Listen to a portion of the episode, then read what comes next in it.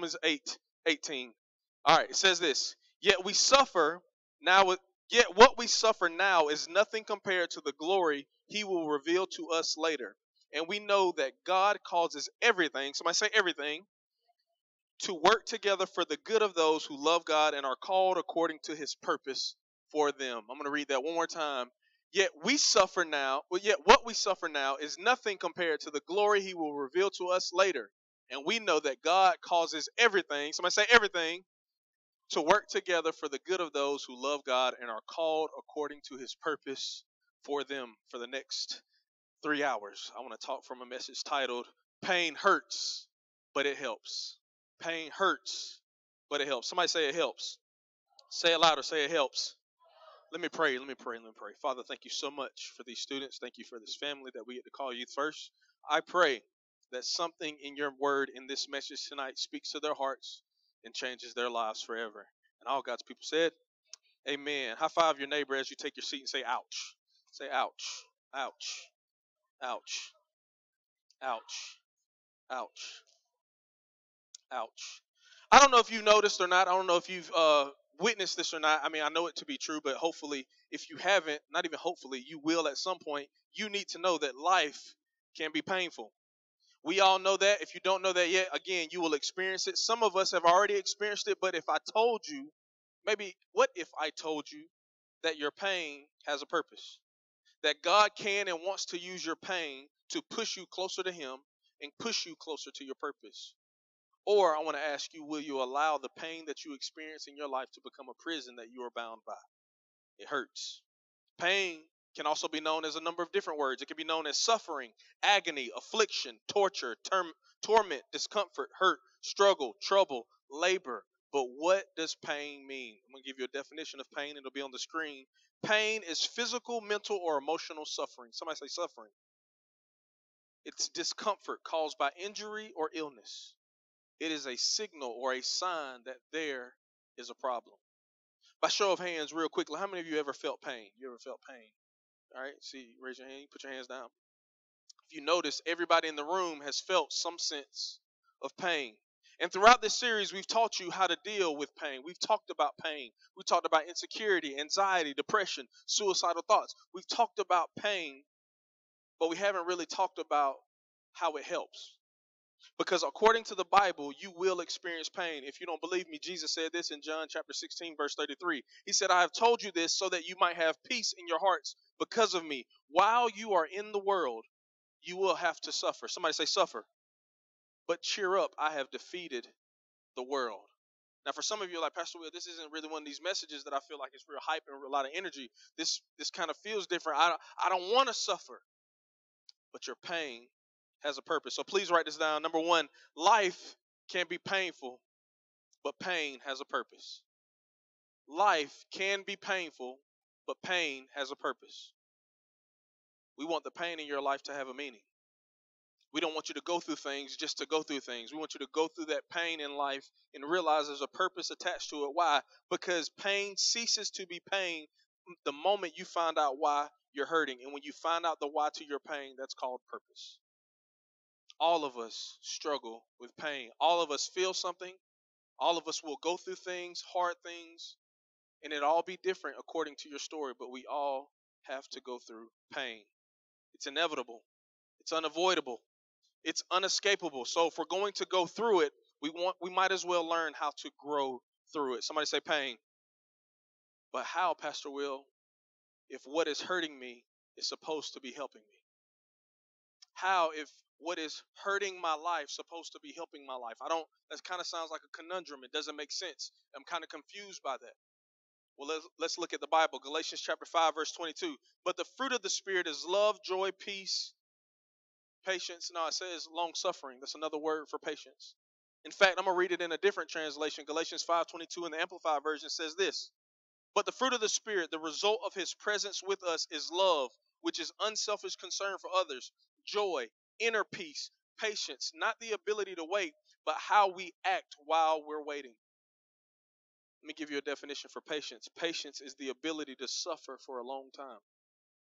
See, a lot of you thought patience was being able to wait in the drive-thru for 10, 15 minutes when they got your order wrong. You just sit up there and wait for your food to come out. It's not what patience is. A lot of you thought patience is when that your little cousin, your little sister, your little brother is getting on your last nerve. You're like, you better leave me alone, I'm about to punch you. That's not patience. Patience is the ability to suffer for a long time.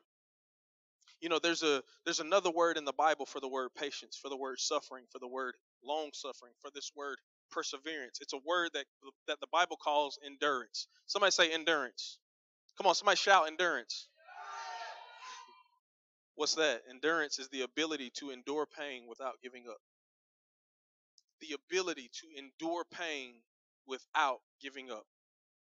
I believe every time I talk to you, every single week I speak to you, every single week I communicate to you, I'm hoping that your faith is rising and you're gaining the ability to endure, that you learn the ability to not give up, that you continue to fight the good fight, that you continue to run the race of faith.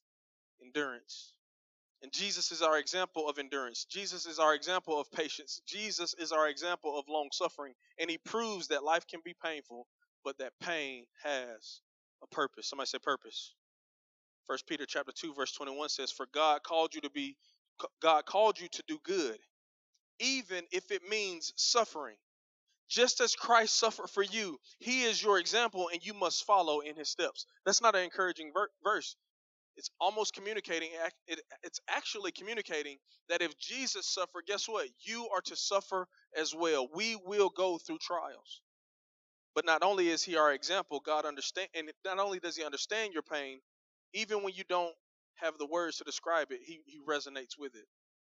Romans 8:26 says, "And the Holy Spirit helps us in our weakness. For example, we do not know what God wants us to pray for, but the Holy Spirit prays for us with groanings that cannot be expressed in words." Again, by show of hands, how many of you have been in so much pain you didn't have the words to describe it? It's not everybody in the room, but we're talking about excruciating pain. You can put your hands down. Pain that is so harmful, that hurts so bad, that even if you went to the doctor, you'd be like, hey, they have to ask you on a scale of 1 to 10, how hard, what is the level of your pain? You have to associate a number to it because you don't have the words to describe it. Somebody say pain. It sounds good, Pastor Will, but does God really understand my pain? Well, I want to tell you that Jesus felt pain. Jesus is not some God that doesn't know what we struggle with. He's not some God, some celestial being that's never experienced what we've experienced. He's experienced heartache, grief, sorrow.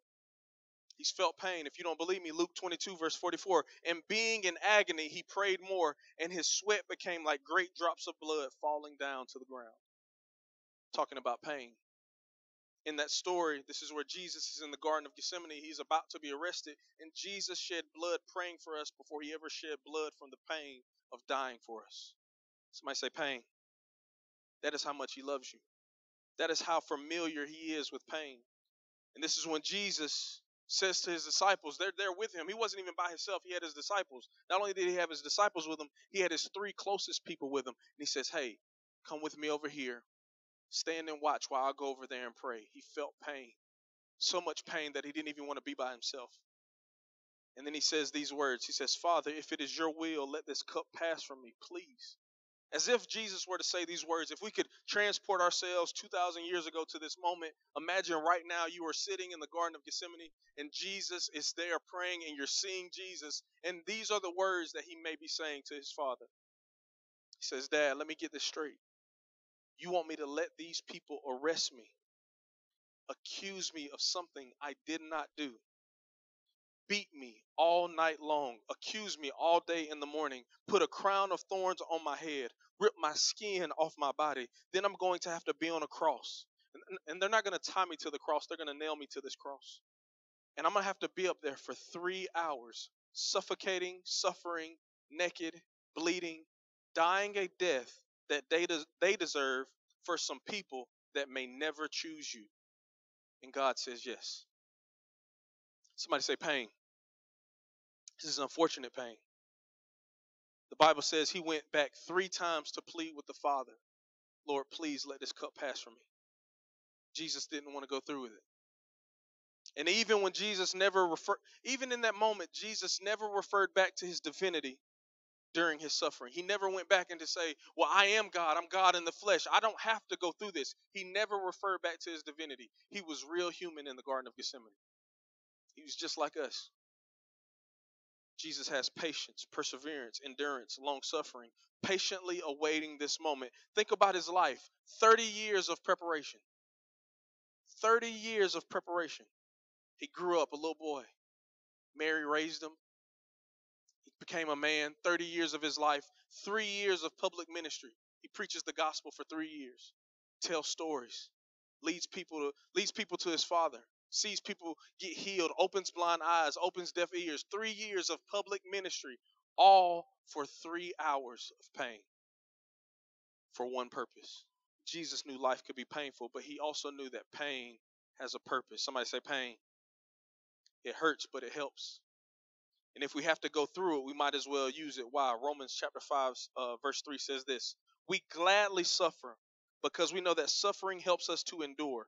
And endurance builds character, which gives us a hope that will never disappoint us. And all of this happens because God has given us the Holy Spirit who fills our hearts with his love. If you're taking notes, write this down.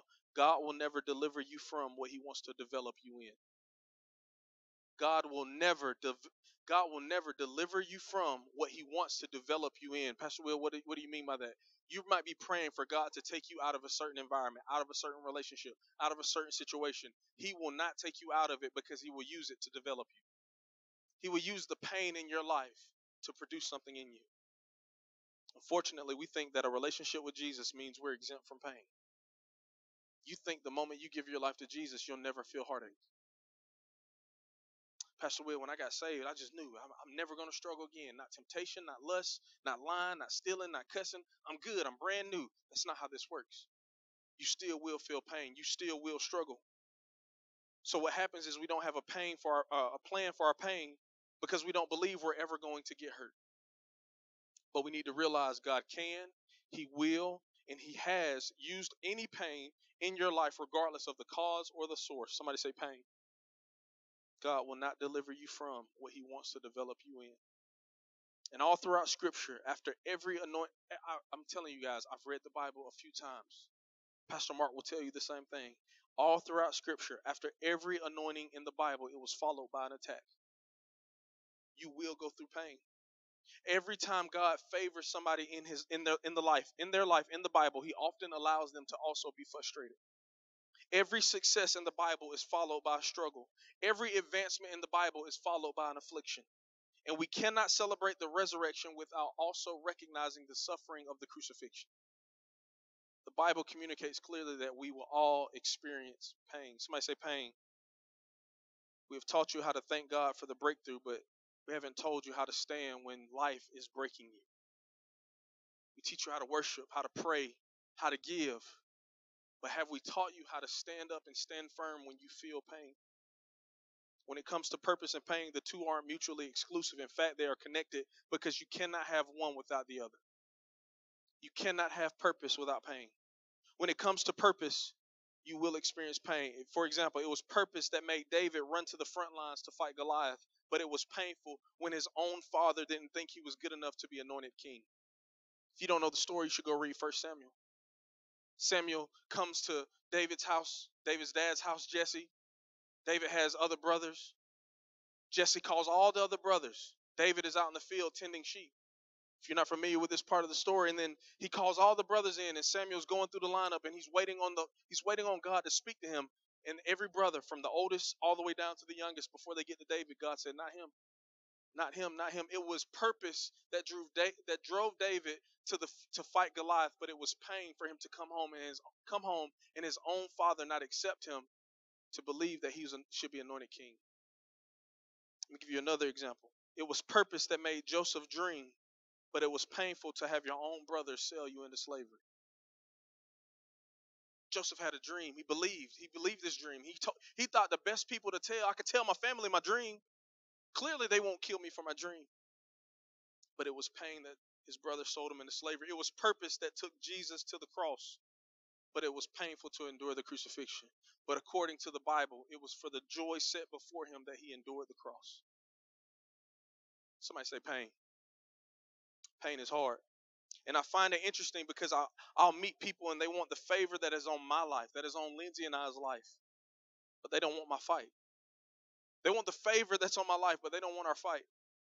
They want my purpose, but they don't want my pain. They want where I'm at, but they don't want what I've been through. And it's not just about me. It's the same goes for you. People want to be where you are, but they don't want your pain. They want to sit in your seat, but not deal with your struggle.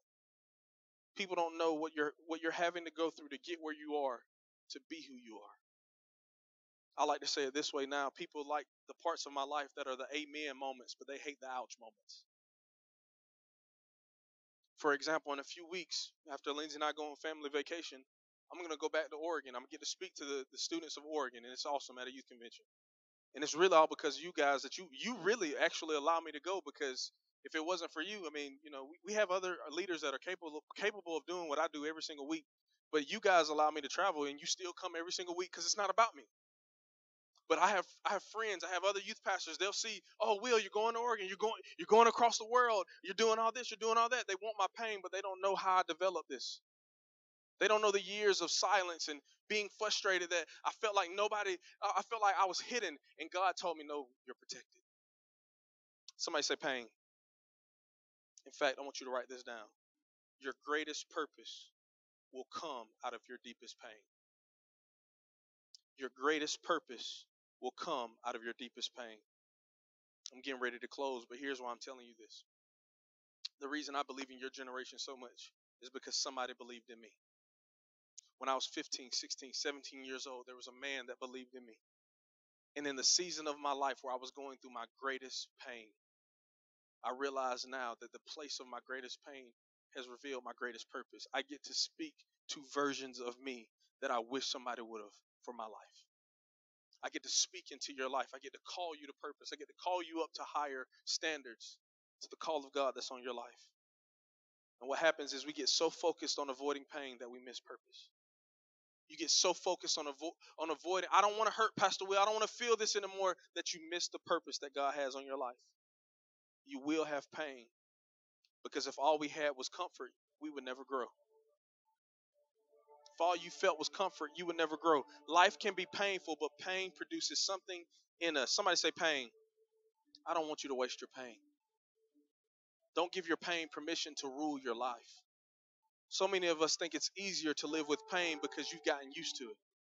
We've talked about this with harboring unforgiveness. You think you're strong because you've gotten used to it.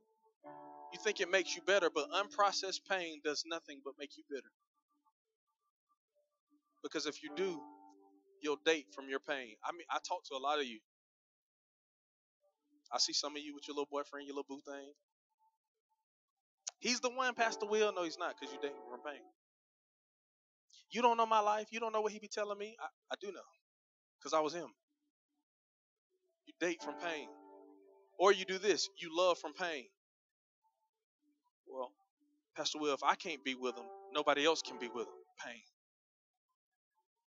And then, or you're afraid to really give them your heart because it's been broken so many times. You love from pain. Or here's another one. You see through your pain. I can't be friends with them, Pastor Will. You know, my group, the other group I was hanging out with, I told them some secrets, but they told everybody, and I know I can't trust nobody else. You start seeing life through pain. Oh, I'm not going to apply to that college. My best friend didn't get into it. I know I can't get into it. So you see life through pain of their rejection, so you won't even apply yourself. Pain. Here's another one. You continually live with your pain. Your greatest purpose will often come out of your deepest pain. God never said we'll live a pain-free life, but he did say this. We read it earlier, and we know that God calls us everything. Somebody say everything. He calls us everything. Somebody say everything. To work together for the good of those who love God and are called according to his purpose for them. You are called according to his purpose. Two more things. God leads us through our pain, but he doesn't leave us there. He leads us through our pain, but he doesn't leave us there. He doesn't leave us in it. And we're going to call that pain-formation. It's when God develops us through pain. That's all he's going to do with your life. He's going to develop you through uncomfortable seasons, through uncomfortable situations. He's always going to be making something produce in your life. And it oftentimes happens through pain.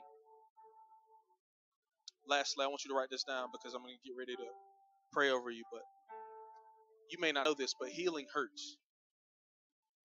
Healing hurts. Pastor Will, what do you mean by that? I'll prove it to you. Isaiah 53:5. But he was pierced for our rebellion, crushed for our sins. He was beaten so that we could be whole. He was whipped so we could be healed. Healing hurts. Our healing hurt Jesus. The healing that you sit in, the healing that you walk in, whether mentally, emotionally, physically, spiritually, the healing that we experience came from the pain of Jesus. Healing hurts.